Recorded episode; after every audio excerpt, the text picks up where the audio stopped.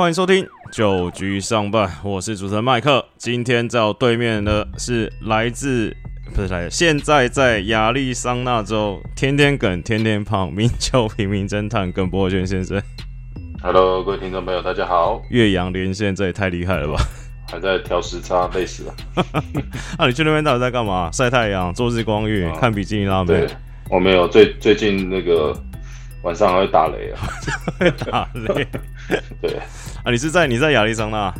对啊，在亚利桑那。看选手？对啊，就看选手啊，看比赛啊。那回到亚利桑那有就是疫情过后第一次回来嘛。那有回到小联盟当初的感觉吗？哦，有有一点像这种感觉。哎、有没有其他台湾人在那边啊？选手呃，在亚利桑那目前没有，目前都都分发出去了。分，发出去了。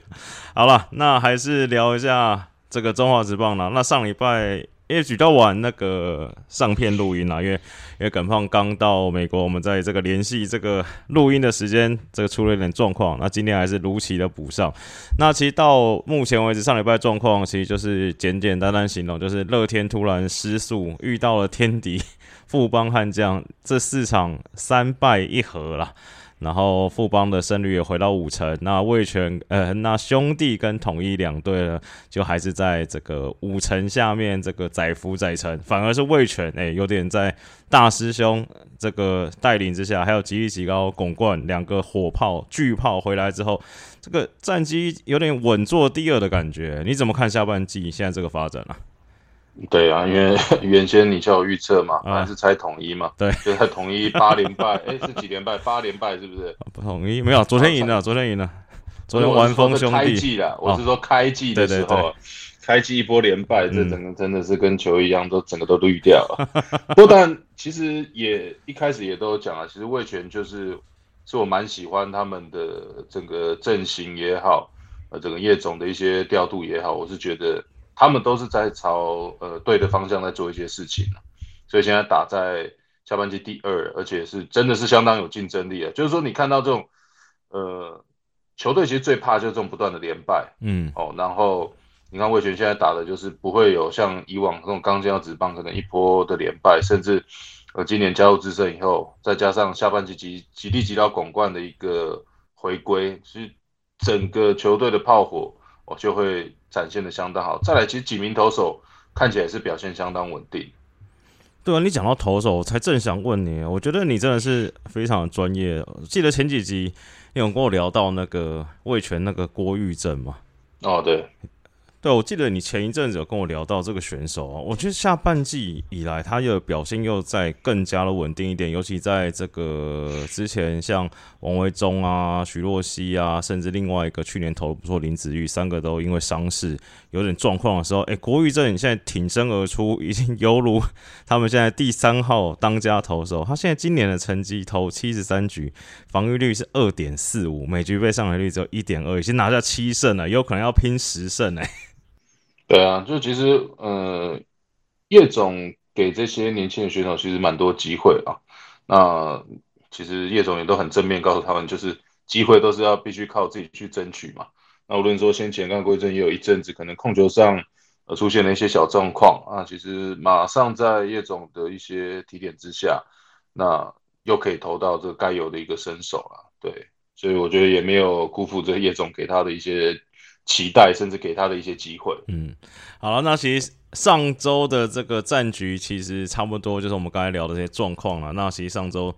其实大家讨论度最高的新闻呢、还是这个您的前队友罗莉啦，就是在上周六突然宣布他要这个隐退了，然后。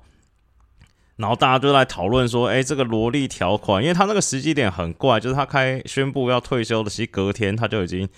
符合那个资格了啦，明年就会变成是本土球员，但是可能说他因为一些家庭因素，然后他决定要退隐。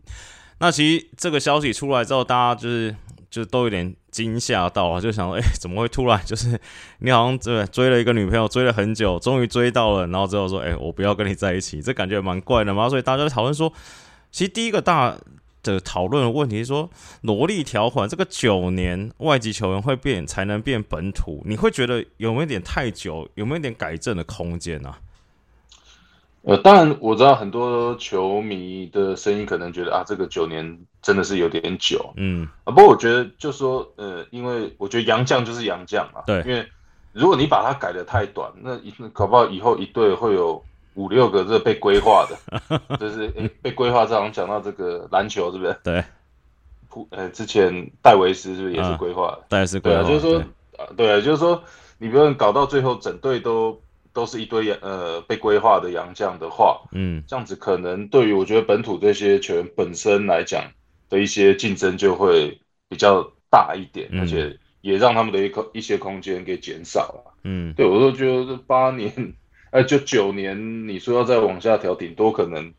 也是在八年，甚至这可能最低最低七年左右，嗯。再再往下调，我觉得呃机会应该不大。对，因为我看了一下，日本是八年嘛，就是说打嗯满八年可以变本土。像之前像乐天的投手教练许明杰啊，还有之前的郭泰源都是有符合这条件，就被变成是本土球员了、那我其实我觉得我蛮同意你刚才讲，就是你从九年你了不起调成八年或七年的吧，你怎么可以再往下调？因为像你刚才讲到的那个篮球那个 Davis 啊，他是、他是连国籍都变成这个中华民国，对啊，都变成对台湾了，他代表国家队 去去打比赛嘛，也拿下很好的成绩，所以我觉得他比较算特例了，就是他有可能是因为有为台湾付出这些东西，所以才在 Plus 里变成是本土球员嘛。那你说好 随便讲，只要德保拉规划成 中华民国国籍，对不对？变成本土球员，哇，这个其他四队对不对？五队瑟瑟发抖。应该几率不大。对啊，那讲到另外问题是，先不管这个洋将要不要修了，那其实我觉得另外一点蛮有趣的是，这个譬如说有些球员啊，或是一些球员工会也出来说，诶，那假如说这个萝莉条款九年，大家都想要把它往下修的话，那这个中职 FA 的年限是不是应该也要往下一起调整啊？就一起公平嘛？对，我对我就说，如果有要这些条款要做修正的话，我觉得那大概可能就要把整个呃中华职棒现呃现今有的一些呃条例或者一些呃规定，我觉得就大家拿出来做讨论了。嗯当然，其实之前讲的，呃，中华职棒这自由球员，其实 这个好像真的时间到了，好像你也不自由。有跟没有一样。对，就是说第一个转队费是相当的高，嗯甚至相当的昂贵。那你看到真的有实现的，应该也没几个。我觉得智胜吧，到没有嗯是不是林志胜有行使成功？对，但那也算是中信放他一马、欸他没有收他转队费啊，他把他放在名单外。因为假如你真的要收的话，也是我是说他从拉米狗到中信的时候，哦，对了，对啊，对啊，他那个时候是转、呃，应该是自由球员嘛。对，我记得好像是中中信兄弟有付有付钱转队费，对，有付钱啊。我说这个这个例子真的是，呃，少之又少了。嗯那反而我觉得这样子是真的让很多球员被压缩到，好像各队都这样，呃，反正我我不用，我就慢慢的好像把薪水，那你没有空间嘛，嗯那薪水慢慢的往下减减减减减，嗯那也不愿意把你放出去。我们常讲那种棒打老东家，嗯然后大家都不愿意去看到这样的情况。嗯那都等到可能放到最后，呃，球员真的已经没有能力，或者呃，就是说年纪也比较大了以后再嗯放出去，其实呃，要持持续维持他的棒球生涯，嗯。看起来又比较短。你说你说没有能力才放出去，你看今年放出去那两个多能打，那那个那个那个那那个是意外，嗯 对对啊，所以我就说，其实很多啦，包含就是说很多二军的，甚至呃，你看现在选秀都选这么年轻的嘛，对，那你看，呃，你比照大联盟有一些规则舞啊，有一些新的一些这种条例啊，我觉得其实都是可以让整个联盟更加竞争的一个考量啊，也让我觉得啊，让这些领队也必须要动一动头脑，或者说你们时间到了，对不对？你嗯。不用，你就会冒着被抢走的风险嘛，嗯。或者被有机会拿走的风险，嗯。或者你就是要去动头脑，你怎么去拿别人的球员？嗯，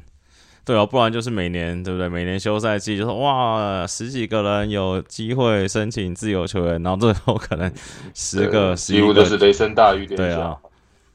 就是形式，我觉得那个都是很多你看到几乎就是呃形式上，嗯，甚至就是可能一些操作，对，然后最终还是会跟原球团嘛达成嗯最好的、最终的一个目的嘛。对，对啊，对啊。然后随着这个萝莉条款啊，那其实大家有在讨论一件事情，就是说。这个罗莉是不是中华职棒有史以来最强的投手了？那我列了一下他的这个历年的总共拿过的奖项，拿过四次三振王、三次胜投王、四次防御率王，最佳时人拿了四次，还有拿过这个台湾大赛优秀球员奖那我觉得其实这个问题，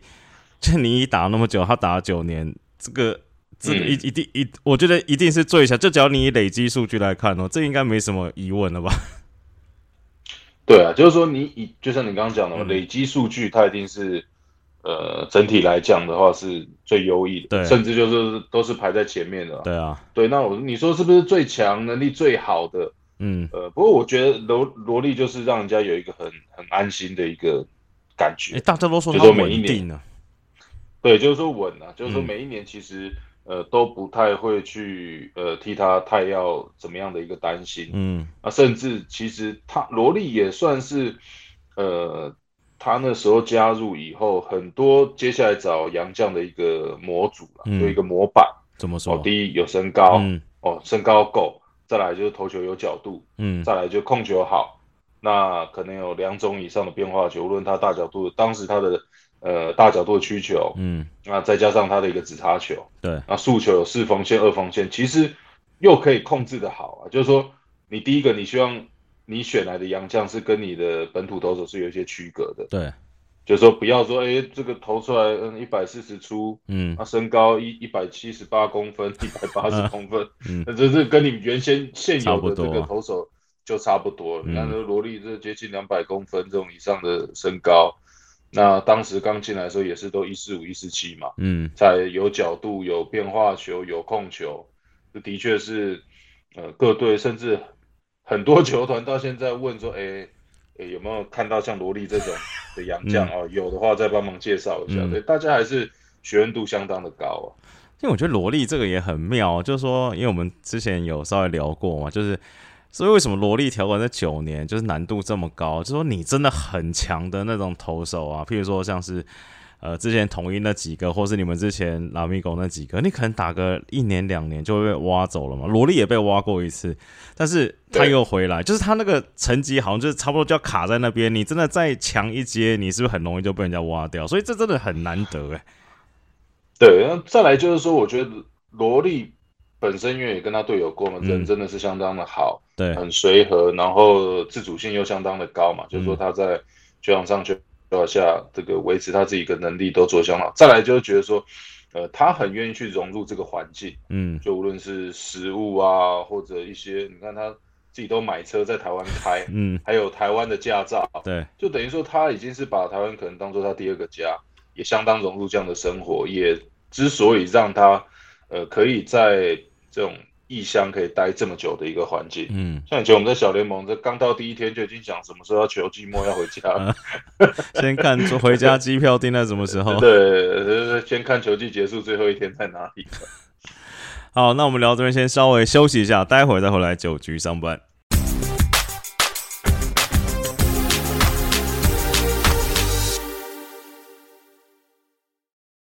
欢迎回来，九局上半这个阶段啦，我们再来聊几个老将啦，延续上个礼拜呃，不是上上上半度上半部罗莉的这个话题。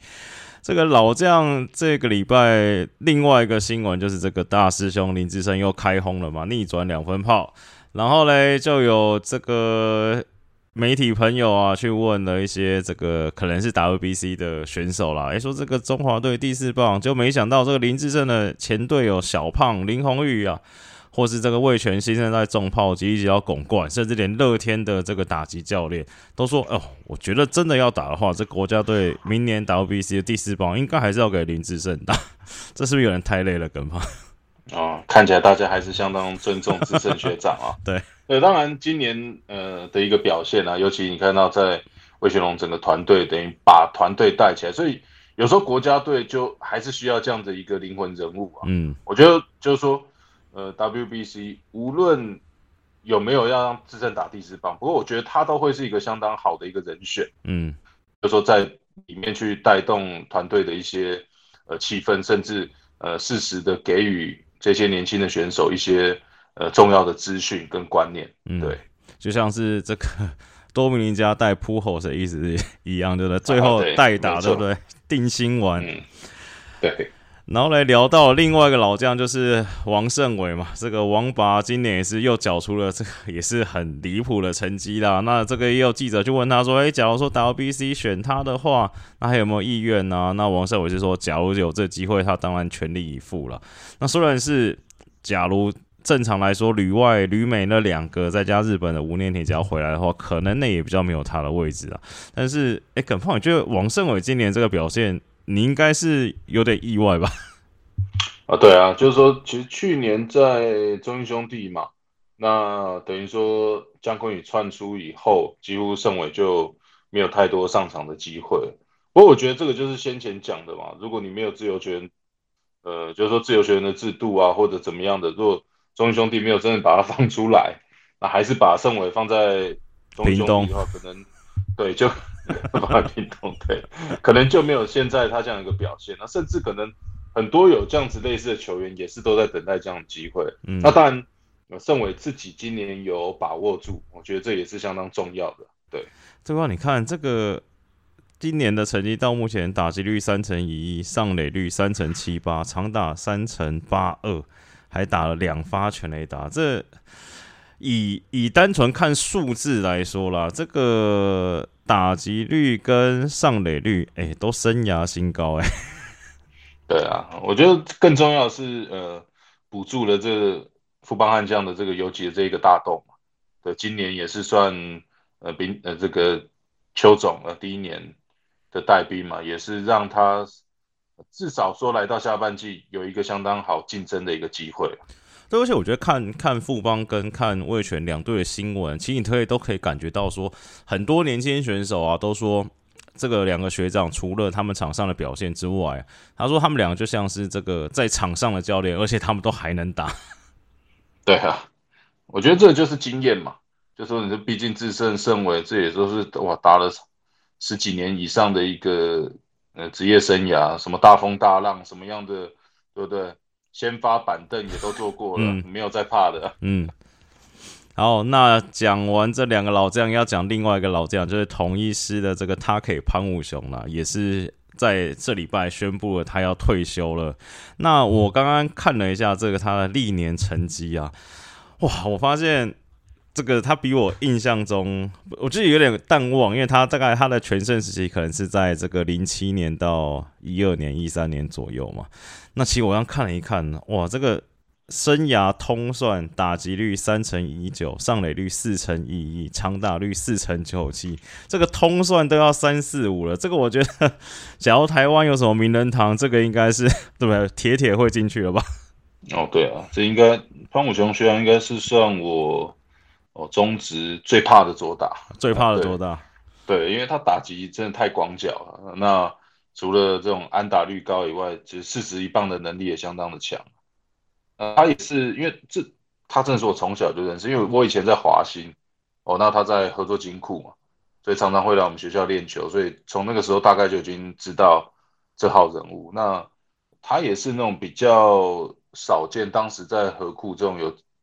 有正式球员的机会的时候，出来挑挑战职棒，所以他出来就是这不能再回头，所以一路就是拼了。你可以看到每一年都是维持呃相当好的成绩，对，所以也是呃也跟他有几次这个中华队的一个当队友的机会，所以就是说他打击真的是呃也算是一本教科书了，对，对他也是那种，因为那时候统一那时候。这所谓的那时候比较少见，是统一那时候的长打都比较多。有时候以当时的这个球队来看的话，他们那时候不管是什么布雷啊，或是小破刘武豪啊，就是通常都是比较拉。像潘武雄，真的是像你讲，就是哇能拉，然后那个反向攻击做的也是非常的恐怖啊，我觉得。对啊，所以我觉得，呃，虽然潘武雄学长退休了，不过我觉得他也会是。呃，可能同一师队这边有机会来栽培的这种打击教练，对，毕竟他的一些打击技巧，然后生涯的一些经验，其实都能够呃运用这样的方式来传承给他们的年轻的选手。好了，我刚才因为你你提了一下嘛，我刚才无聊去查了一下，你生涯对战潘武雄十六个打数，被打了六支安打，一支二垒安打，两支全垒打，两次三振，一次四坏，这比你想象中的好还是烂？哦，想象中好很多，我以为应该至少 没有打我五成都不算好打者。好，那上礼拜最后就是有三队了，都确定要找洋炮了。像之前的统一是找了另外一个二号罗萨嘛，那魏权也确定要找这个 Goodwin 嘛，然后富邦也决定要找一个洋炮，是在独立联盟也缴出这个三十轰的这个 Franco 了，还不知道他中文会翻成什么字啊，但是。哎，耿胖，我觉得我们那时候之前是讨论说，这在这个下半季关键的时刻，好像补投手跟补打者，是不是投手还是稍微稳定一点啊？只是时间可能会有点不太够，对不对？没有，就是说投手你来的调试时间要比较长，嗯，那打者来可能就是来了就直接直接打，就直接补上球队需要的呃一个空缺嘛。那几名洋将里面，可能比较我听过的，因为之前播大联盟嘛，对，这个 Goodwin 比较听过他的这个名号啊，对，对啊，之前在天使队，那这个叶总也讲了，他速度快，嗯，注重注重这个这个叶总想要切中他的一个速度，对，因为现在看起来魏全龙就是外野还是有一些空间嘛，除了中外野这个天哥，对，那左右两边其实都看到一些比较多的选手在轮替，对。那就是说，其实现在找来，我觉得很多时候也是希望，除了当然是希望帮助现在，也是希望为明年再做一些打算。嗯，就说有一点像用最后呃球季剩下的几个月来对这些呃洋将来做一些测试，就好用好用，明年继续好用的就对，明年就继续留下来，你也大概就知道明年你的阵型会在哪里，也可以稍微的安心一些。好，最后直球对决单元，今天有两题了。一题是想请教一下，像中信兄弟的宋承瑞这种，这种高中毕业就是五拍子啊、跑打手、臂力这些的很好的一些球员，但是好像在下个层级，譬如说上了职业。层级之后，假如说这些五种能力没有一项到非常顶级，到下个职业层级好像就比较难养成。那他想请问耿胖说，哎，是不是现在在这个直棒的路上啊，以你球探的角度，是不是与其挑这种这种五拍子都很均衡的选手，还不如挑这种一两项能力特别突出的选手比较好练呢？对，当然我们常讲啊，就是说，呃，每一个球探的喜好不同，嗯。那有的人喜欢哎，看起来中规中矩、稳定，甚至好像什么事都可以做一些。那有一些人可能就是希望去赌一些他有比较大的一些特长跟能力。我觉得这这位观众应该是个间谍，可能本身也在做球探，没有开玩笑的。他说的蛮到位的，所以就是说，对，就是说有时候跟一些呃国内的球队球探在聊天的时候，也会讲，哎。是不是在这后段轮次，你可能可以解一些有一些特殊能力的，嗯，哦，比如说他的投球速度特别快，哦，或者他打击的 power 特别好。因为我说真的，你说要几个能投到一百五甚至一百五十五，真的也不多，嗯，啊，今年其实测试会也就有这样的一个人选。那你说在后面轮次赌一赌，他没有练起来也也无妨，嗯。那回到刚刚宋主任讲的，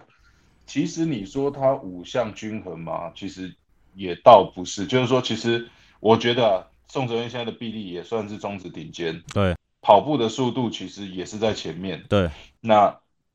手背范围这绝对没有问题嘛，对，看他中外野的一个范围跟一个我们说这种抗，就是说第一时间的一个判断能力，对，就你光从他接球的那个感觉就轻松的，嗯，就知道他这种基本的判断就是好。不过棒球现在都在讲他你到底能不能打。你能打到怎么样？哦，所以我觉得，因为因为棒子真的是最难养成的一件事情嘛。嗯，就是说你打击率一成多，你其他事情做得再好，大家也不觉得怎么样。嗯，当你打三成多的时候，你的手背跑垒什么普普通通的时候，大家还是觉得 你是表现相当好的一块选手。嗯，对，所以我觉得，呃，的确现在呃养成方面打击的确是比较重要，而且是。最难去去去推断的啦，就是说他到底呃高中到职棒等于是跳了两个层级，对，他到底可以打多好？我觉得必须要有一些耐心。我觉得陈静就是一个很好的例子嘛。嗯，陈静，你看今年才等于是他呃职业生涯最好的一年，完全爆发的一年。我前面其实他也花了一点时间在适应，所以我觉得还是要给宋承渊一些耐心呐。对，哎，照你这个讲法，现在现代棒球是不是已经不太有那种之前我们所谓的那种守备组的空间了？像譬如说之前我们看 MLB 好了，就譬如说有些某些队的游击手啊，就可能打击率两成二、两成三，但是那金手套嘛，或者捕手打击率两成出头。现在棒球是不是这很难用？我我觉得这些现在都已经是基本配备了，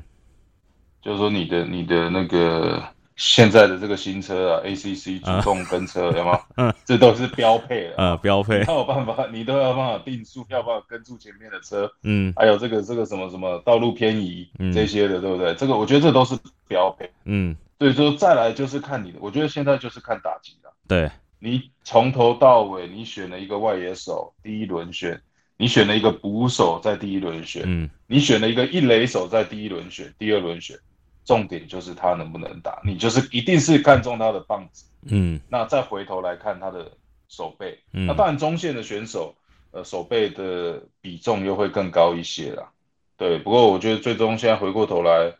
还是第一个问题，就像我们球之前我们的球探出去看比赛，嗯，哇，你跟这个老板讲，哇，今天看到一个游击手啊，他手背多少多少抛了，他这个，嗯，他可不可以打？